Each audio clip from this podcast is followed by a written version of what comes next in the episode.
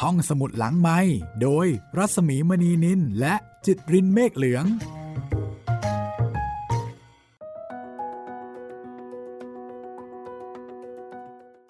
สวัสดีค่ะ ยินดีต้อนรับคุณผู้ฟังทุกท่านนะคะ เข้าสู่ห้องสมุดหลังใหม่และผีค่ะเจ้าเจอผีนะครับ สวัสดีครับพี่หมีครับ เจอผีอย่างเดียวไม่ได้นะคะ ต้องมีลุงแจ๋วด้วยค่ะ เพราะว่าลุงแจ๋วจะเป็นคนเล่าเรื่องผีให้เราฟังนะคะ จากเรื่องแจ๋วเจอผีสง่าอารัมพีค่ะ รวมเรื่องผีสุดคลาสสิก และที่มาของเพลงน้ำตาแสงใต้จากฝีมือการเล่าเรื่องชั้นครู ของศิลปินแห่งชาติ สาขาศิลปะการแสดงเพลงไทยสากล พุทธศักราช 2531 พิมพ์ครั้งที่ 7 แล้วค่ะ วันนี้เป็น EP ที่ 8 ใช่ไหมคะ ใช่ครับ EP ที่ 8 แล้วก็เราจะเริ่มด้วย ผีผอมๆที่โรงแรม รู้สึกว่าคุณจิตรินจะแบบอินมากเป็นพิเศษว่าผีพร้อมๆที่โรงแรม อันนี้แหละน่ากลัวของแท้น่ากลัวสิครับพี่ มันผอมๆ เป็นซี่โครงซี่โครงโผล่มาอย่างเงี้ย คือมันเป็นพิมพ์นิยมของผีนั่นเอง ใช่ และน่าจะผอมมากเป็นพิเศษด้วยนะคะ หลังจากนั้นรอยยิ้มกลางควันทูบค่ะ รู้สึกว่าคุณจิตรินจะอินมากเป็นพิเศษนะคะกำลังรออยู่แล้วไงคะ รอเจอผีผอมๆที่โรงแรม ใช่ครับผมรอกลัวอย่างเดียวเลยครับตอนนี้ ถ้าอย่างนั้นก็ไปกันเลยก็แล้วกันนะคะ กับ ผีผอมๆ ที่โรงแรมค่ะ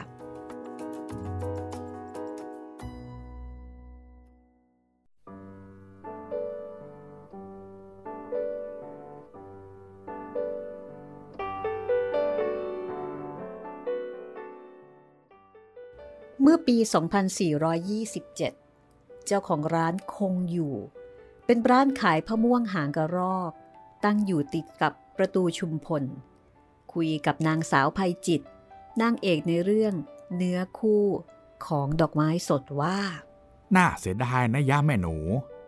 ที่พวกเราไม่ชอบใช้ของที่ทำในเมืองของเราเอง ผ้าหางกระรอกนะสวยก็สวยกว่าผ้าม่วงเสี่ยงไฮ้ทนก็ทนกว่า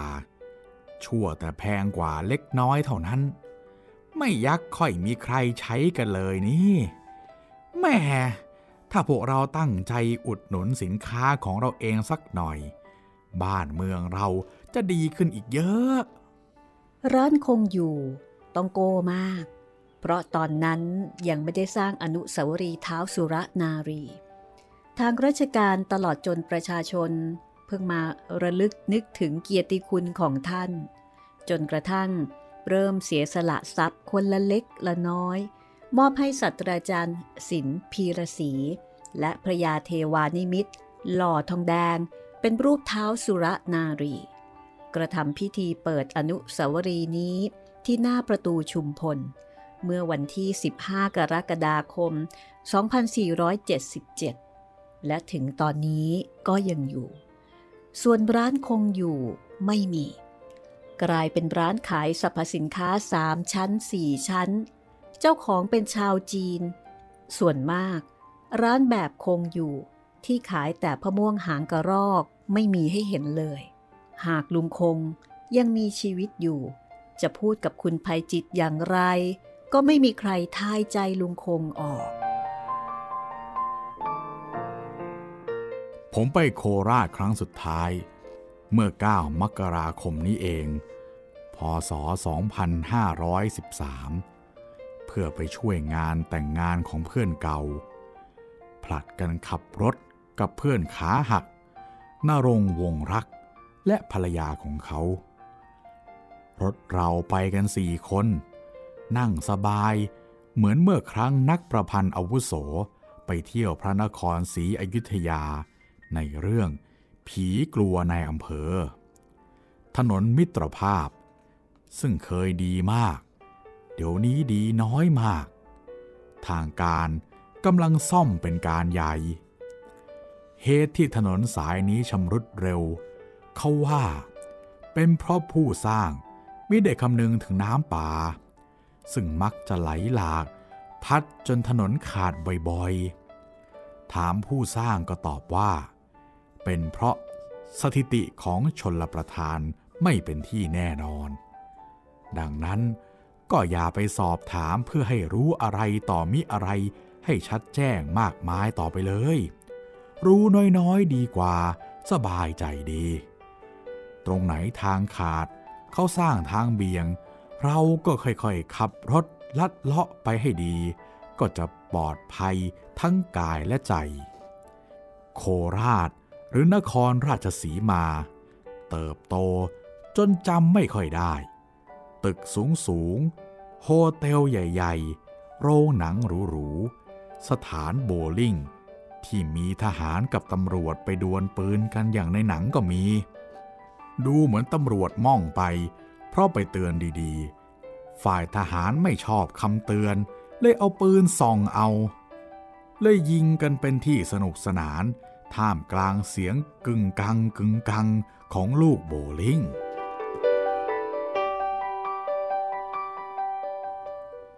ลุงแจวไปถึงโคราชก็ไปหาที่พักผ่อน เพราะวินัยจุลปุสปะ และศรีสุดารัชตะวันที่จะตามมา สั่งให้หาที่พักดีๆ ใกล้ๆ กับที่ร้านขายอาหารโต้รุ่ง เมื่อเสร็จงานจากงานแต่งงาน จะได้ละเลียดสุราต่อให้สำราญบานใจ ลุงแจ๋วก็หาให้เขาได้ดั่งใจหมาย เพราะเจอโฮเทลเปิดกิจการใหม่ ใกล้ๆ กับสวนรัก อันเป็นที่ขึ้นชื่อลือชาของชาวเมืองโคราช มีอาหารถูกๆ เปิดขายจนตีสี่ แล้วจากตีห้าไปจนสาย ก็มีรถเข็นเลือดหมู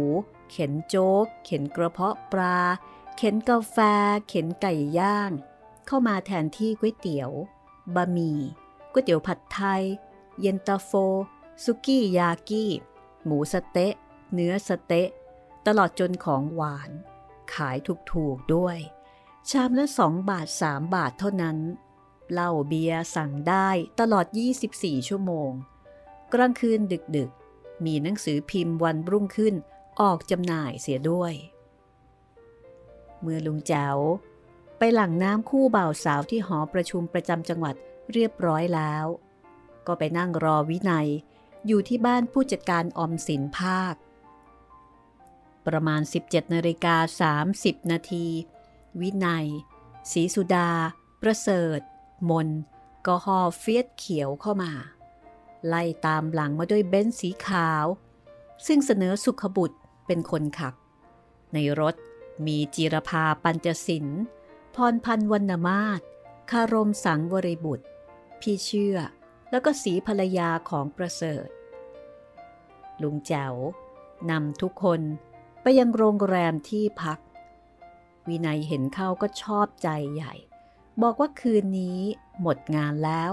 จะซัดเหล้าให้หนำใจทีเดียวเผอิญงานแต่งไปตรงกับงานประจำปีของโรงพยาบาลประจำจังหวัดเข้าด้วย งานปีใหม่ก็จัดในบริเวณศาลากลางประจำจังหวัด เลยคลุมมาถึงหอประชุมด้วย เรานั่งโต๊ะอาหารอยู่ข้างนอกหอประชุม จึงเห็นดารารำวงสาวๆ เดินผ่านเป็นหมู่ นักลิเก นักอื่นๆ ที่จะแสดงในงาน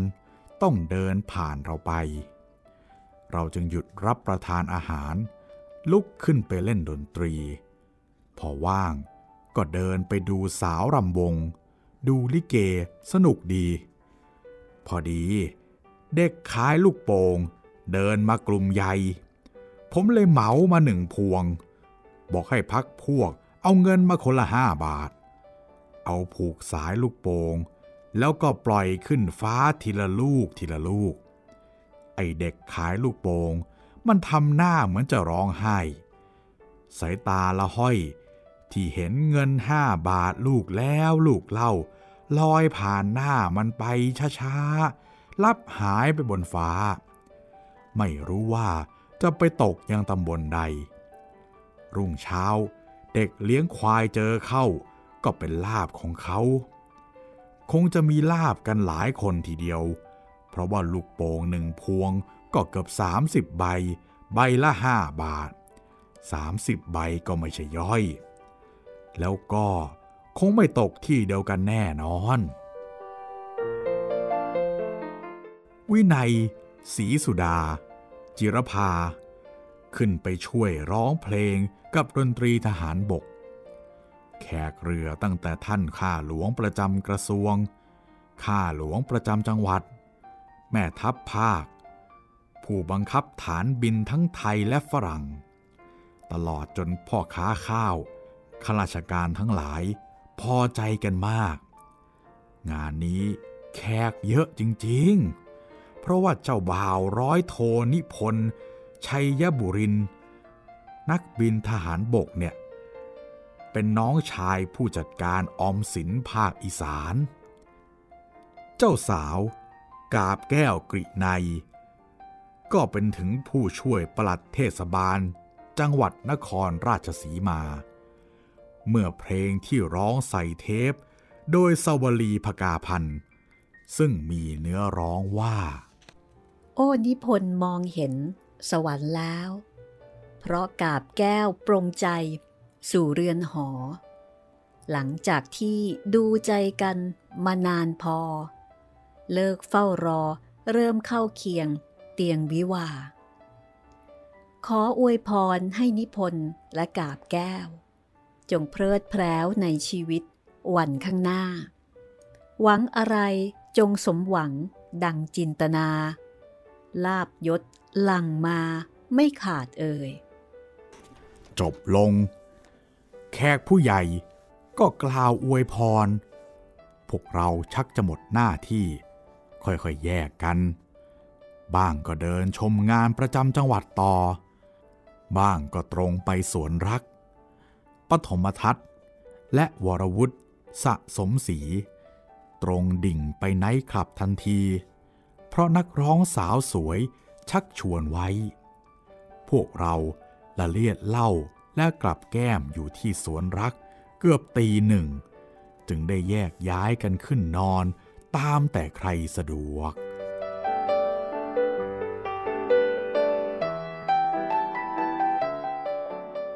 ลุงแจ๋วกับวินัยก็ทำท่าจะขึ้นนอนกับเขาเหมือนกัน พอดีนึกขึ้นได้ว่า ในรถยังเหลือบรันดีอยู่เกือบค้อนขวด ลุงแจ๋วก็เลยงัดออกมา แล้วพยักหน้ากับวินัยและมน เดินจากโรงแรมไปหน้าประตูชุมพล ที่นั่นมีร้านข้าวต้มอนามัย แบบหลังโรงพยาบาลกลางอยู่ ร้านตั้งอยู่หน้าอนุสาวรีย์เท้าสุรนารี หรือย่าโมของชาวโคราช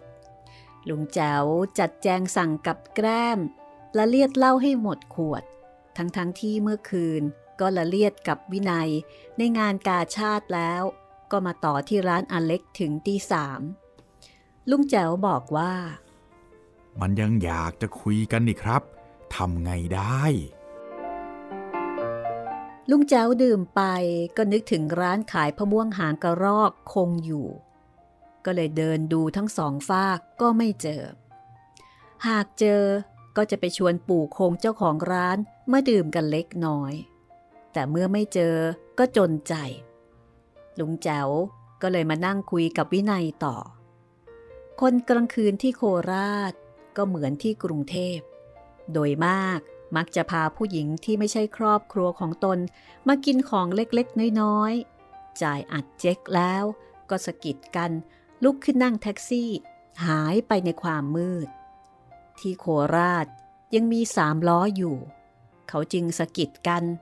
ยิ้มนิดหน่อย แล้วก็นั่งสามล้อหายไป ลุงแจ๋วกับวินัย นั่งดูเขาสะกิดกันจนง่วง พอดีเล่าหมด ก็เลยเดินกลับไปนอน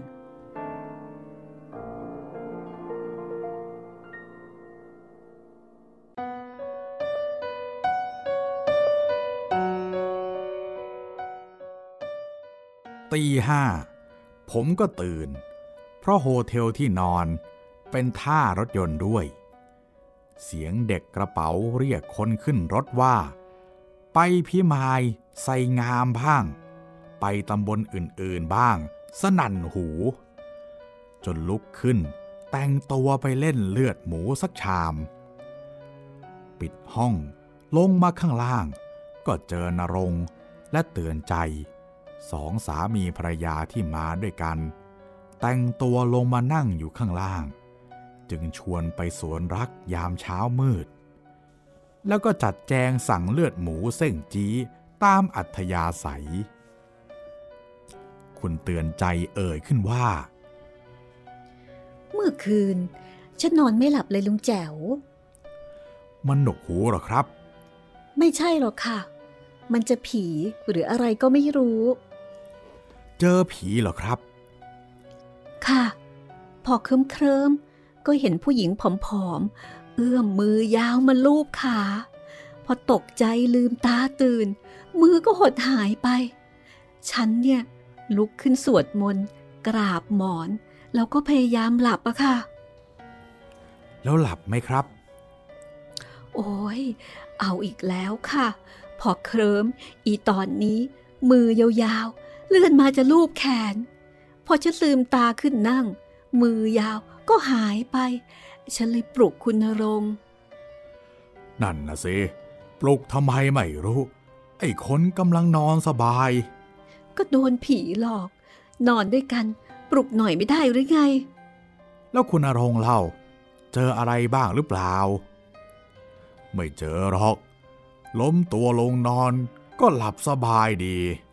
เอ๋แล้วทำไมฉันเจอล่ะคะ ท้องไม่ดีละสิ ท้องฉันน่ะปกติจ้ะ แล้วยังไงต่อไปหรอครับ นอนอีกหรือเปล่า นอนค่ะ แต่แลกที่กันกับคุณนรงค์เขาพอเปลี่ยนที่เขาก็กรนทันที แต่ฉันน่ะหลับหลับตื่นตื่นแล้วเจออีกไหมครับ พอเคลิ้มก็เห็นอีกค่ะ แต่ทีนี้ไม่เป็นตัวเป็นตน เป็นเงาดำๆ เดินไปเดินมาอยู่หน้าเตียง ไม่เป็นรูปลักษณะให้เห็นชัด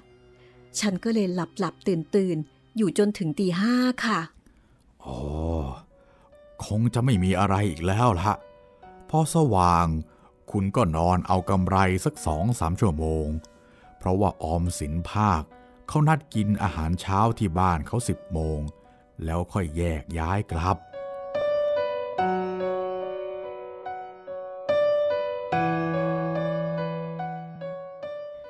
จากนั้นทุกคนก็พากันขึ้นไปเอนหลังต่อ จนสิบโมง จึงเคลื่อนขบวนไปที่บ้านออมสินภาค ลุงแจ๋วถามทุกคนที่นอนตามห้องต่างๆ ด้วยกันในโมเต็นนั้น ก็ปรากฏว่าไม่มีใครเจอ เพราะทุกคนเหน็ดเหนื่อยกันมาทั้งนั้น หัวถึงมอนก็กรนฟีฟีเรื่องผีผอมๆที่โรงแรม จึงมีเพียงคุณเตือนใจวงรัก เจอแต่เพียงคนเดียว เรื่องนี้เท็จจริงประการใด ถามได้ที่เจ้าตัว บ้านอยู่ทุ่งบางนา ใกล้ๆถนนซุปเปอร์ไฮเวย์สายบางนาศรีราชานั่นแล้ว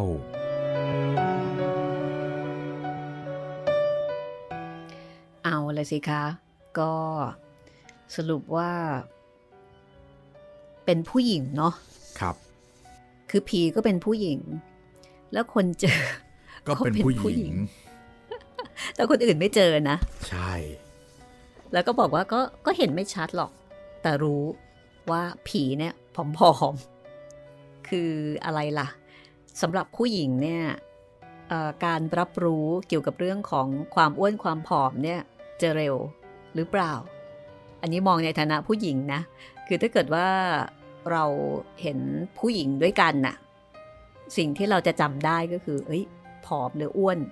รูปร่างลักษณะ ก็ก็จะเป็นอะไรที่มันเห็นได้ชัดอะแต่ถ้าผู้ชาย ผู้ชายจะนึกถึงไหมในการที่จะบอกว่าแบบผีที่ที่เราเจอเนี่ยหน้าตาเป็นยังไง อาจจะไม่ไม่นึกอะไรเลยก็ได้ครับพี่อาจจะคิดว่าโอเค เจอผีแค่นั้นเอง คือถ้าผีหุ่นดีก็อาจจะบอกนะ ผู้ชายก็จะบอกว่า โอ้ เจอผีหุ่นดีมากเลยเซ็กซี่ แต่นี้ อันนี้น่าจะยากนิดนึง ผีผอมๆที่โรงแรม ก็เอวังด้วยประการราชนีเธอนะคะ คือเจอคนเดียว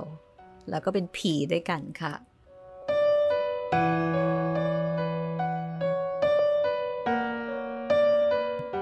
คนที่เจอผีในโรงแรมนี่ ก็เป็นที่ที่หลายคนน่าจะมีสตอรี่เรื่องแบบนี้เยอะอยู่เหมือนกัน เคยเจอไหมคุณจิตริน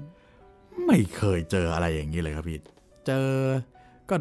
ไม่ไม่อยากจะบอกว่าเป็นใช่หรือเปล่า เพราะว่าอาจจะคิดไปเองหรือว่ามองผิดไปเองอะไรอย่างเงี้ยผมผมจะเชื่ออย่างนั้นมากกว่าครับ ยังไม่เคยมีประสบการณ์นะคะ ก็ไม่เป็นไรค่ะ เพราะว่ายังไงยังไงเวลาที่เราเดินทางเนี่ยเราก็จะเจอเจอโรงแรม ซึ่งก็แตกต่างกันไปนะคะ ทั้งโรงแรมไทยและโรงแรมต่างประเทศค่ะ ก็ขอให้คุณจิตรินนะคะ ได้มีโอกาสเช่นนี้บ้าง อย่าเลยครับ รู้สึกว่าอยู่แบบนี้ก็โอเคอยู่แล้วครับ จะได้มีเรื่องมาเล่าไง เป็นเป็นเรื่องแนวอื่นดีกว่าครับเล่าเล่ากันยังมีอีกเยอะแยะครับที่เรายังยังไม่เคยเจออะรอยยิ้มกลางควันทูบเลยกันละกันนะคะ ครับ ตามภาษาคนที่ไม่กลัวผีนะคะ แต่ไม่อยากเจออย่างคุณจิตรินนะคะ มาที่รอยยิ้มกลางควันทูบนึกถึงอะไรบ้างครับ ควันทูบนะครับ เวลาจุดขึ้นมาแล้วมันมีควันมันมีอะไร คนเขาจะ ชอบพูดชอบบอก อาจจะตีเป็นตัวเลข อาจจะอ๋อมองเป็นภาพอะไรพวกนี้ แต่นี่เออเออเอออันนี้เออมันเป็เป็นนรูปธรรมดีมากอันนี้เลยเป็นรอยยิ้มครับพี่ ถ้าปัจจุบันนี้ ถ้าจะเห็นตัวเลขนี่แหละน่าจะเห็นได้ชัดอยู่ ใช่ใช่เป็นรูปธรรมค่ะครับ เอาไปขยายต่อได้ ครับผม เดี๋ยวเรามาฟังเรื่องนี้กันเลยกันละกันนะคะ เป็นเรื่องราวที่ชัยภูมิค่ะ ไปกันเลยค่ะ รอยยิ้มกลางควันทูบ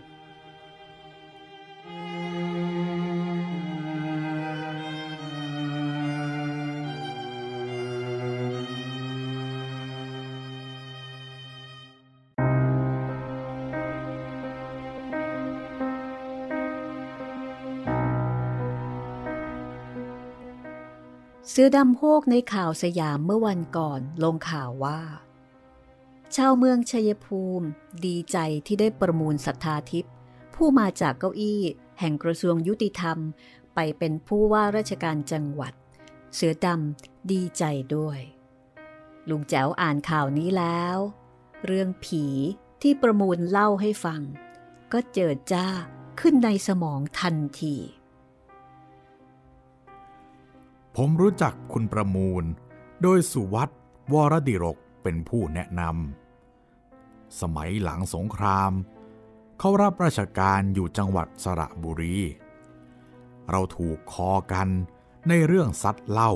และคุยกันถึงเรื่องของความรัก ทัศนะของเราตรงกันมาก รู้จักกันครั้งแรกก็เหมือนเป็นเพื่อนกันมาตั้งแต่เล็ก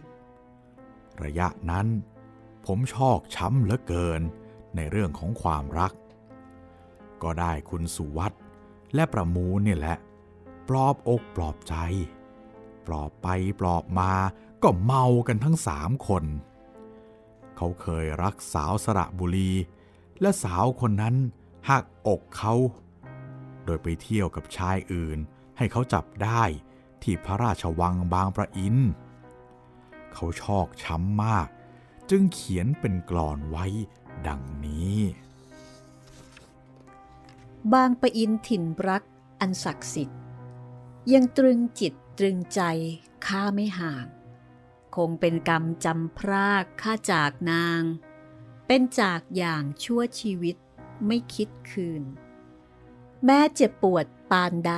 เต็มใจรับ จะคิดหวนทวนกลับนั้นสุดฝืน จะใจช้ำแสนช้ำต้องกล้ำกลืน จะแข็งขืนสู้อำนาจจนขาดใจ เธอสำรวนสวนอยู่กับคู่ชื่น จงยั่งยืนสุขอยู่กับคู่ใหม่ข้าเสียดายความรักสักเพียงใด จะแข็งใจจำช่วยอำนวยพรอกหักก็หักไป เช้าตื่นขึ้นไปทำงาน เย็นกลับบ้านก็ซัดเหล้าสิ้นปี มีการสอบเลื่อนวิทยาฐานะคราวใดพ่อประมูลของเราเป็นสอบได้ที่หนึ่งเสียทุกครั้งไป เขาจึงเป็นผู้พิพากษาเร็วกว่าเพื่อน และแล้วราชการก็ส่งให้เขาไปนั่งอยู่ที่ศาลเมืองตะกัวป่า ระยะนี้แหละ ที่เรา ห่างเหินกันไป แต่ก็ได้น้องชายของเขาธนงศรัทธาทิพย์มาเป็นเพื่อนดื่มสุรากันต่อไป ระยะนั้นธนงเขาทำหนังสือพิมพ์ เช่าบ้านเลยสี่แยกถนนพิชัยไปทางราชวัตรธนงรับคุณแม่และน้องสาวไพเราะมาอยู่ด้วย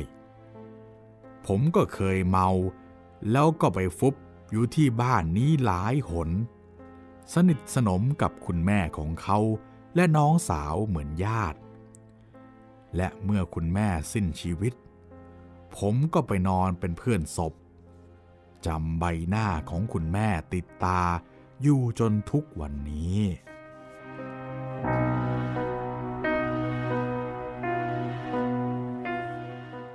ประมูลย้ายจากตะกัวป่าพังนา เข้ามารับราชการอยู่ที่กระทรวงยุติธรรม แห่งพระแม่ธรณีบีบมวยผมนานหลายปี แล้วย้ายไปอยู่ที่ศาลสถิตยุติธรรม นครปฐมเขาพบรักแท้ที่นี่ และแต่งงานที่นี่ มีลูกสาวคนหัวปี ชื่อว่าน้องหนูยายน้องหนูเป็นเด็กน่ารัก ช่างพูดช่างเล่น เป็นที่ประทับใจเพื่อนของพ่อทุกคน ที่นครปฐมฝีมือกับข้าวของน้องสาวไพเราะศรัทธาทิพย์เป็นที่สนิทเสน่หา แก่หม่อมราชวงศ์ถนัดศรีสวัสดิวัตรยิ่งนัก โดยเฉพาะสเต๊ะปลาไหล และอาหารอร่อยของชาวบ้านปักธงชัย แม้กระทั่ง วินัย จุลบุษปะ รองหัวหน้าวงดนตรีสุนทราพรกับดวงใจของเขาศรีสุดา รัชตะวัน ก็ยังยกนิ้วให้ฝีมือน้องไพราะเขาย้ายจากนครปฐมไปอยู่ที่เชียงใหม่หลายปี งานมาดิกราสกรุงเทพ เชียงใหม่ ซึ่งจัดขึ้นติดติดกัน 3 ปี 2504 ถึง 2505 และ 2506 ลุงแจ๋วไปทุกปี แล้วก็ไปสนุกกันเหมือนเด็กๆทุกคราไป มีอยู่คราวหนึ่ง ทนายความศิลเผ่าพันเลิศ ขึ้นไปเชียงใหม่ ไปเจอกันเข้า เราสามคนก็เลยไปเที่ยวกันตลอดรุ่ง เช้าก็เดินโซเซเข้าบ้าน แม่บ้านโกรธ ที่เราทำตัวเหมือนเด็กๆ ยืนรออยู่หน้าบ้าน แล้วก็ดุเอาว่า นี่ เป็นผู้ใหญ่แล้วนะทำไมถึงกลับไปเป็นเด็กอีกล่ะฮะ พ่อประมูลไม่ตอบประการใด เดินเข้าห้องนอนไปเลย ฝ่ายพ่อสินทนายความเลี่ยงไปในครัวขอข้าวน้องไพเราะกิน ส่วนลุงแจ๋วซึ่งชอบทำตัวเป็นเด็กๆอยู่จนกระทั่งบัดนี้ไม่หลบหน้า เดินยิ้มเข้าไปหายายน้องหนู น้องหนูยิ้มระลื่น พูดกับลุงแจ๋วว่า น้องหนูจ๋าคุณพ่อถูกคุณแม่ดุอาแจ๋ว จำไหมฮะทำไมจะไม่จำน้องหนูจำอาก็ยิ่งจำใหญ่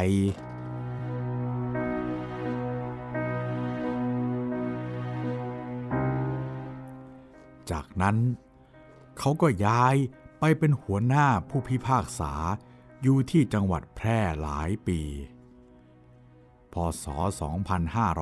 2508 ผม ก็เกิดไปชอบพอกับชาวรถไฟ อันมีประเสริฐ สีโกใส และหม่อมราชวงศ์ลมเพยหัสดิน ก็ไปเจอเจอกันที่ราชธานีบ่อยๆ แล้วก็เลยชวนกันไปเมืองแพร่ คุณประเสริฐเป็นคนที่นั่น ผมมันชอบตระเวนสยามอยู่แล้ว ก็ตามเขาไปกับเล็กโตปาน ไปซัดเหล้าเสียจนร่ำลือจากเด่นชัย เข้าไปจนถึงแพร่และน่าน แล้วก็ไปเยี่ยมพ่อประมูลเขาที่บ้านพักหลังศาล เจอเข้าก็ไม่ต้องพูดคุยอะไร เขาหยิบขวดเหล้าส่งให้ ผมก็รินดื่มกับน้ำฝน เรื่องคุยเราไม่ค่อยมี เพราะพบกันสายตามันพูดแทนอยู่แล้ว เรื่องสุขเรื่องทุกข์ มันเป็นธรรมดาของมนุษย์ทุกรูปทุกนาม จะเอามาคุยให้เสียเวลาดื่มเหล้าทำไม เจอน้องหนู ซึ่งชักจะโตขึ้นทุกวัน ก็ถามว่า มาอยู่เมืองแพร่ น้องหนูจำไหม ไม่จำไม่เจิมแล้ว อาแจ๋วอย่าชวนคุณพ่อไปไหนนะ น้องหนูทำหน้าที่แทนแม่ของเธอ โอ้ย อาไม่ชวนไปไหนหรอก อามาคุยด้วยนะ น้องหนูจำไหมยังงั้น น้องหนูก็จำนะสิ น้องหนูจำจัง จากนั้นเขาก็ย้ายไปอยู่เมืองชายทะเล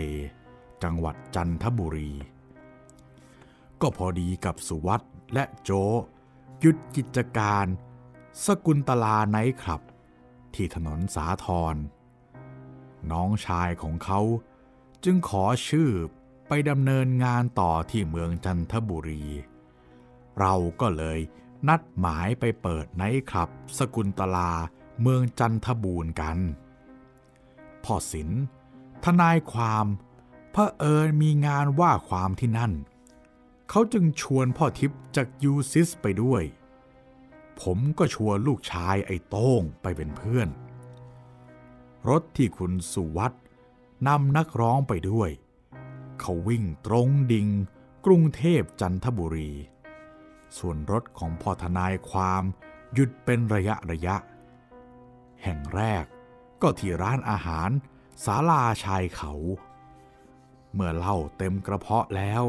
ก็ดิ่งไประยอง ร้านอาหารไม่มีชื่อ ปลูกอยู่กลางแม่น้ำนั่นแหละ อาหารทะเลอร่อยอร่อยทั้งนั้นเหล้าเต็มกระเพาะแล้ว มันยังขับรถให้มันตกลมเล่น เข็นรถเสียจนหายเมา จากนั้นก็ไปมืดเอาเมืองจันทร์เข้าไปถามยายน้องหนูว่า คุณพ่อไปไหน ยายน้องหนูตอบว่า ไปตำบลบ่อพลอย ไปช่วยงานชาวบ้านแถวนั้น คืนนั้น ลุงแจ๋วและเพื่อน สนุกอยู่ที่บาร์สกุลตลาจนตีสอง ถึงได้กลับมาเค้ง ประมาณตีสี่เห็นจะได้ เสียงเคาะประตูดังลั่น เปิดออกไป ก็เจอพ่อประมูลยืนยิ้มเพลอยู่ บอกว่าเพิ่งกลับจากบ่อพลอย รู้ว่ามาก็ต้องไปกินเหล้ากันหน่อย แล้วประมูลก็พาลุงแจ๋วไปบ้าน ปล่อยให้ไอ้โต้งนอนที่โรงแรมคนเดียว ถึงบ้านไม่มีคนตื่น เขางัดทุเรียนออกมา บอกให้กินเหล้ากับทุเรียน กินกันเพลินๆ ก็ขึ้นไปบนบ้าน บอกว่าจะไปเข้าห้องน้ำลุงแจ๋วนั่งล่อเหล้ากับทุเรียนอยู่จนตีห้ากว่าๆน้องไพเราะตื่นมาก็ถามว่า คุณมูลไปไหนล่ะคะ น้องไพเราะขึ้นไปดู ลงมาบอกว่า นอนหลับอยู่ที่เก้าอี้โยก ลุงแจ๋วก็เลยกลับโรงแรม กลัวน้องหนูแกจะตื่นมาเจอเข้า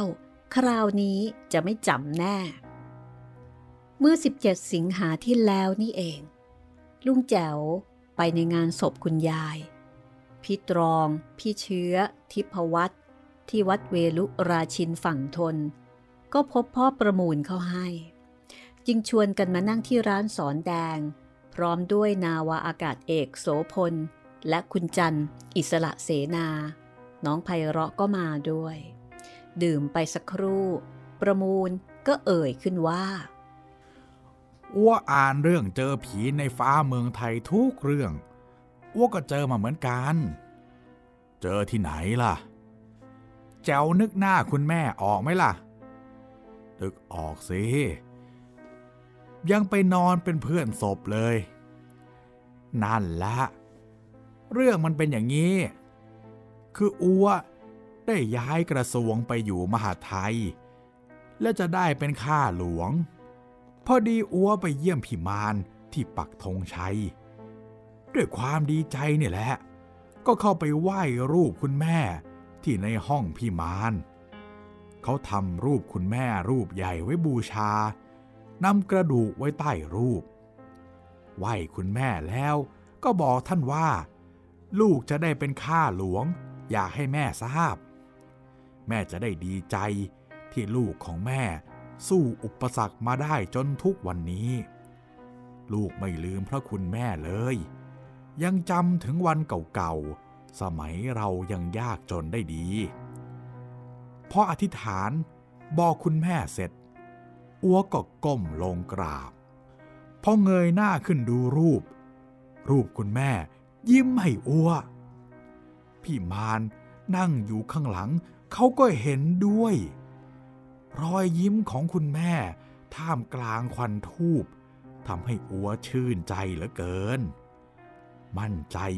ที่จะทำความดีให้ประเทศชาติยิ่งยิ่งขึ้น เมื่อพอควรแก่เวลา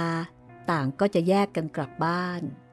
แต่พ่อมูล เขาไม่ยอมให้ไปดื่มต่อที่บ้านกลางทุ่งเมืองนนท์เมื่อเขาไม่ยอม ลุงแจ๋วก็ต้องตามใจ เพราะเครื่องมันติดแล้วว่าอะไรก็ว่าตามกัน บ้านของประมูลอยู่เลยบ้านลุงแจ๋วไปทางสนามบินน้ำเลยซอยไทยานนท์ไปหน่อยหนึ่ง เป็นซอยที่ไม่มีชื่อ หน้าบ้านมีต้นตาลคู่อยู่เป็นสำคัญ ถ้าเห็นต้นตาลคู่อยู่ซ้ายมือ ทางไปสนามบินน้ำแล้วก็เลี้ยวเข้าไปเลย น้องไพเราะ จัดแจงไปยกข้าว ยกกับแกล้ม ยกเหล้ามาเลี้ยงเพื่อนของพี่ชาย ประมูลกินเหล้าไป หัวรอบไป ชี้ให้ดูไม้ที่ปลูก บ้านนี้ นอกจากต้นตาลคู่อันเป็นของดั้งเดิมแล้วนะ ไม้ดอกไม่ปลูกไว้ ปลูกแต่ไม้แดก นั่น พริกขี้หนู พริกชี้ฟ้า นั่น มะเขือเปราะ นั่น ตะไคร้ใบมะกรูด นั่นมะนาว นั่นฟักแฟงแตงกวา นั่นมะแวง นั่นกระเจี๊ยบโบยพูดให้ชัดๆ ไม้ดอกไม่ปลูก ปลูกแต่ไม้แดก ผมถามถึงน้องหนู ได้ความว่าหลับแล้ว พูดถึงน้องหนู ประมูลเข้าหัวเราะชอบอกชอบใจ คืนนั้นกว่าจะแยกกันได้ ก็สองยามกว่า ผมกำลังหาเวลาว่าง เพื่อไปรบเล่ากันให้สนุกที่ชัยภูมิคราวหน้านี้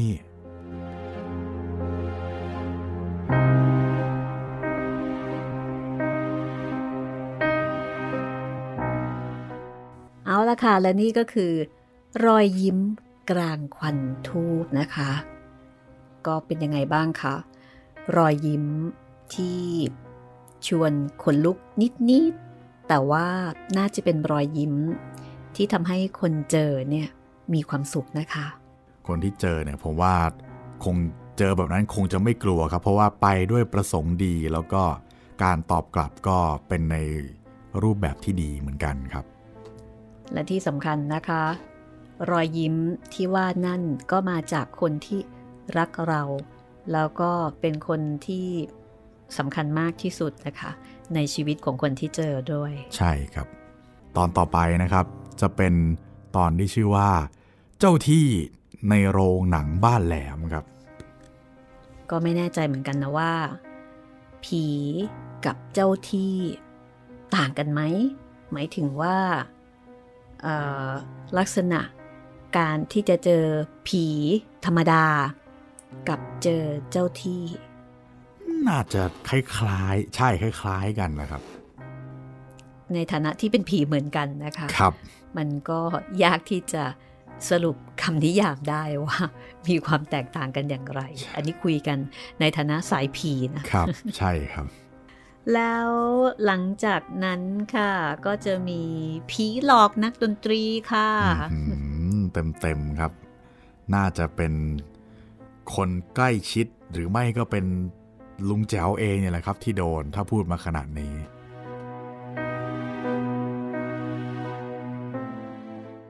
จะเจอกันนะคะกับตอนที่ 9 เจ้าเจอผีค่ะ สง่าอารัมพีนะคะ ศิลปินแห่งชาติ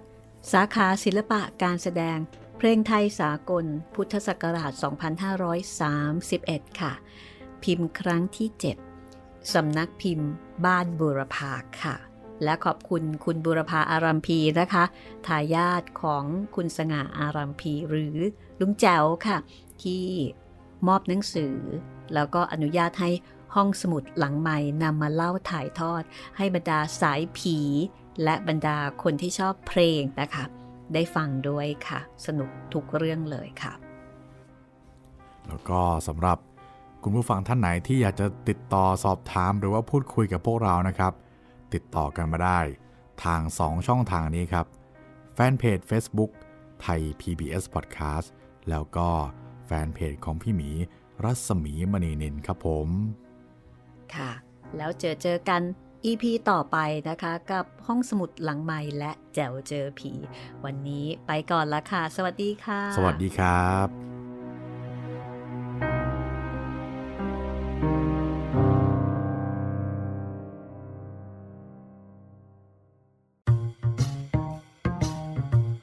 ห้องสมุดหลังไม้โดยรัศมีมณีนินและจิตรินเมฆเหลือง